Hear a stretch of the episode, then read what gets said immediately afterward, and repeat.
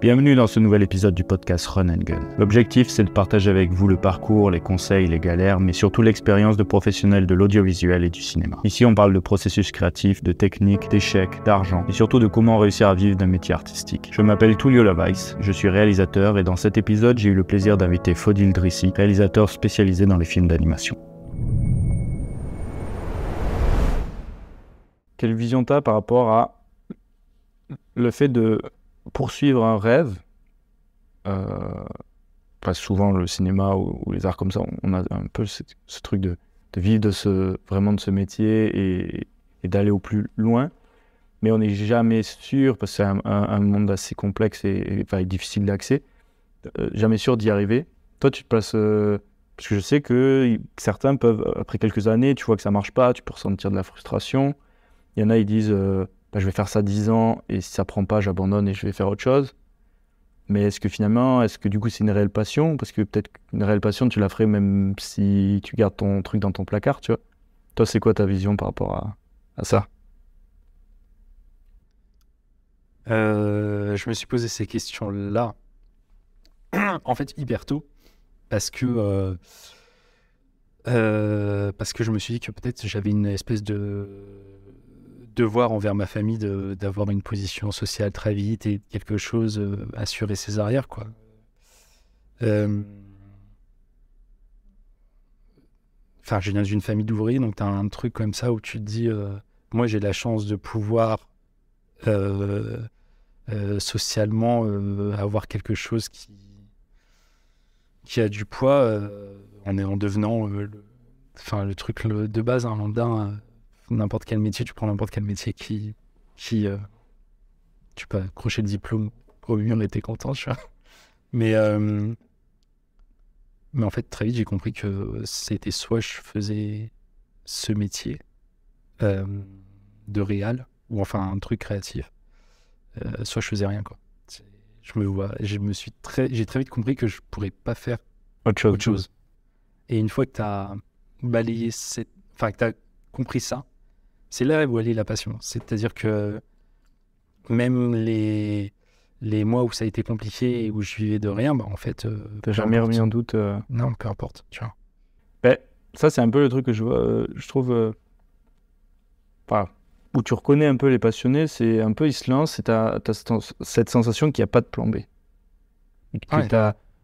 Souvent, bah, tu vois, ce truc de te dire je vais faire 10 ans et si ça rate, ben moi, j'ai eu un peu ça au début où, mes parents, euh, ils, m'ont toujours soutenu énormément dans ce que je faisais, mais euh, le cinéma, ça semblait tellement pas accessible, tu vois, en venant de ma petite campagne, que bah, fais des études et vois euh, peut-être si tu peux faire du cinéma. C'est pour ça que j'ai fait des études de sport.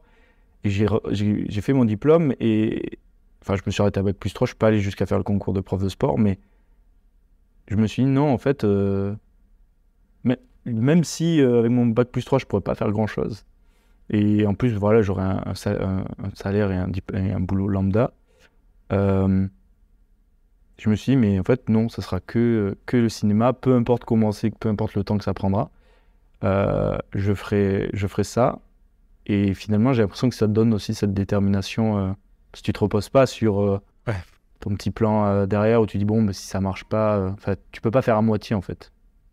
Et, et ça, ça peut me permettre de revenir sur est-ce que, parce que moi c'est un truc que je pense, mais peut-être que tu ne seras pas d'accord, que finalement la, vraie passion, c'est pas forcément euh, le fait que ce qui va te plaire dans l'animation ou dans le cinéma, ou par exemple de voir ton film, euh, avoir des récompenses, euh, les tapis rouges, etc., mais plus une passion, moi je le vois comme les, les inconvénients de ton métier ou de ta passion sont ceux que tu tolères le mieux euh, par rapport à, autre chose. Dans le sens où ce que je veux dire, c'est bah, tous les inconvénients que tu as dans l'animation, parce que dans tout métier, tu en as, même euh, l'animation ou, la réelle, tu les acceptes sans problème. Tu vois Alors que finalement, dans d'autres métiers qui pourraient paraître, je sais pas, tu es derrière un bureau, tu as un bon salaire, tout ça, mais euh, finalement, l'inconvénient de, de peut-être t'ennuyer dans ce métier te semble être, être hyper un trop gros inconvénient, tu vois. Toi, comment tu. Est-ce que tu est-ce que as une sensation sur ces, euh, ton métier de te dire euh, ah, euh, cet inconvénient m'empêche, enfin, ce, cette contrainte, c'est plus une contrainte, m'empêche d'avancer? Et c'est vraiment une contrainte que je voulais mettre de côté ou est-ce que tu acceptes toutes les contraintes de, ce métier, comme tu disais, sur le fait de ben, des moments, des mois galères, des... est-ce que tu as un état d'esprit, on va dire, plutôt. Plutôt. comment on appelle ça? Résilient par rapport à, à ton art et toutes les embûches que ça peut être Ou est-ce que tu ressens une petite frustration euh? Mmh. Ouais, non, des, frustrations, j'en ai. Je pense que enfin, tu en as toujours un, moment ou un autre. Ça nourrit aussi, je pense. Ouais, il y a, toujours une frustration euh, ou une autre. Euh, après, la différence avec un métier lambda, c'est que je fais ça 7 jours sur 7. Enfin, du lever au coucher du soleil, je, je fais que ça. C'est Donc, je fais pas de distinction entre ma vie et mon art. C'est Les deux sont liés. Et tout est art et, et tout est mélangé, en fait. Et bon, ça, c'est un, un peu épuisant, d'ailleurs. C'est ne pas avoir de temps de repos de choses. C'est que vraiment, euh, euh, tout soit trop entremêlé et en même temps, euh, je pense qu'on accepte plein de choses parce que enfin, tu, tu, sais que tu bosses pour toi. C'est Moi, quand je fais des choses, c'est pour moi. C'est euh, euh, Enfin, quand je veux dire pour moi, quand je fais des films, c'est pour les autres. Quoique avant tout pour moi. Parce que je veux voir des choses à l'écran. Mais c'est surtout pour les autres. Et mon travail, c'est ma vie. Donc, je nourris ma vie, en fait. Donc, les embûches et les côté négatif, quelque part, ils sont. Enfin, j'y réfléchis même pas, ils sont là, ils sont là, peu importe. Il n'y a pas d'autre solution. Voilà. Ce que je veux dire, c'est que tu parlais de plan B. Il y a hum, le meilleur moyen euh, de réussir, je pense que effectivement, c'est de ne pas avoir de plan B. Et quand tu viens, euh, euh, quand ton point de départ c'est j'ai rien, bah finalement c'est bateau, mais t'as rien à perdre, effectivement. Et, donc tu avances en disant bah je peux pas, pas perdre grand chose quoi. Donc donc tu avances sans réfléchir et, tout, te, tout devient naturel en fait. Les, bons côtés, les mauvais côtés, peu importe, ça fait partie de ta vie. Au bout d'un moment, tu t'accommodes de ça et tu t'imagines pas que ta vie pourrait être autre chose que ça. C'est comme ça que tu acceptes les choses en fait.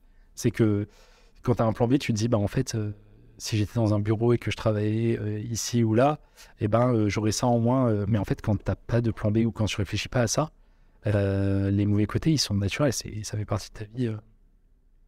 Ben, en fait, ça, tu donnes tellement de sens, comme tu dis, à ta vie à travers ton art que tu le vois pas ça. Et moi, je sais que d'avoir grandi, j'ai voilà, grandi dans une famille campagne avec très soutenu, beaucoup d'amour et tout ça.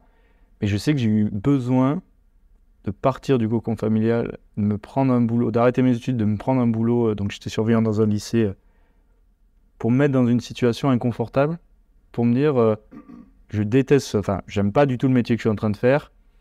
en plus j'avais pris un métier où je faisais 4-5 jours enfin, d'affilée, comme ça j'avais un peu de temps pour moi. Je me dis je fais ce boulot et j'ai 6 ans pour tout mettre en place pour essayer d'être dans le ciné, tu vois.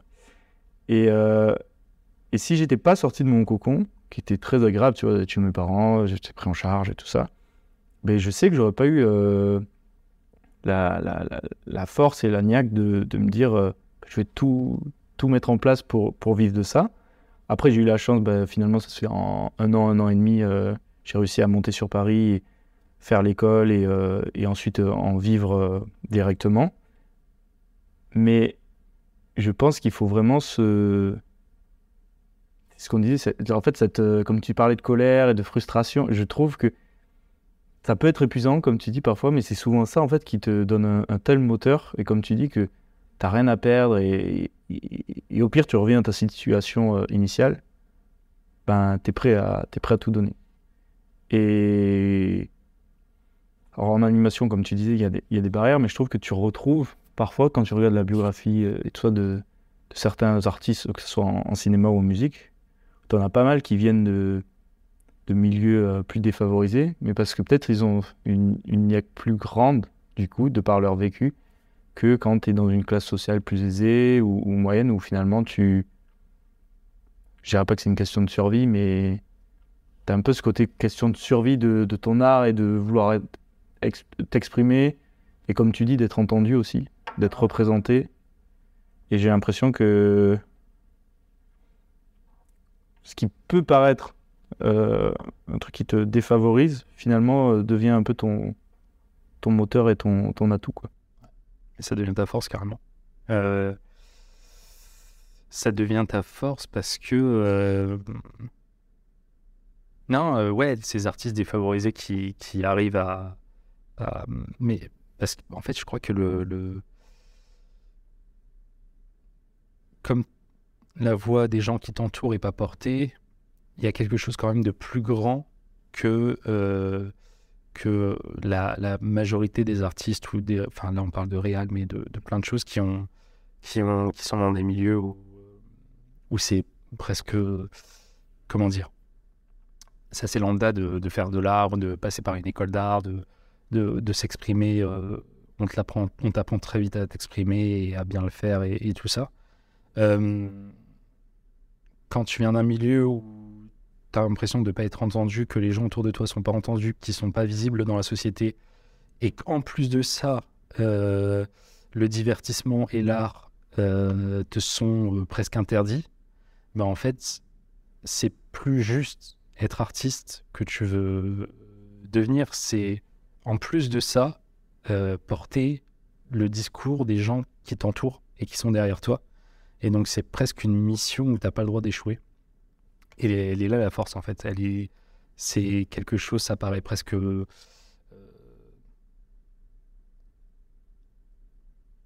c'est ouais, c'est, en fait c'est politique, mais l'art est politique, hein, mais c'est pour le coup c'est vraiment politique. Tu, tu, tu vas faire des films parce que tu veux que les gens qui t'entourent aient aussi euh, leur quota de représentation et qu'ils se sentent euh, un peu plus inclus et que ils comprennent qu'on les écoute et qu'il y a euh, des gens de leur milieu qui réussissent à porter leur voix. voilà. Ça devient presque un devoir. Oui, il y, a un truc euh, comme ça qui se passe de, de quand tu réussis à, à, créer une œuvre, à faire un film, en fait, c'est tous les gens qui t'entourent qui réussissent aussi à parler.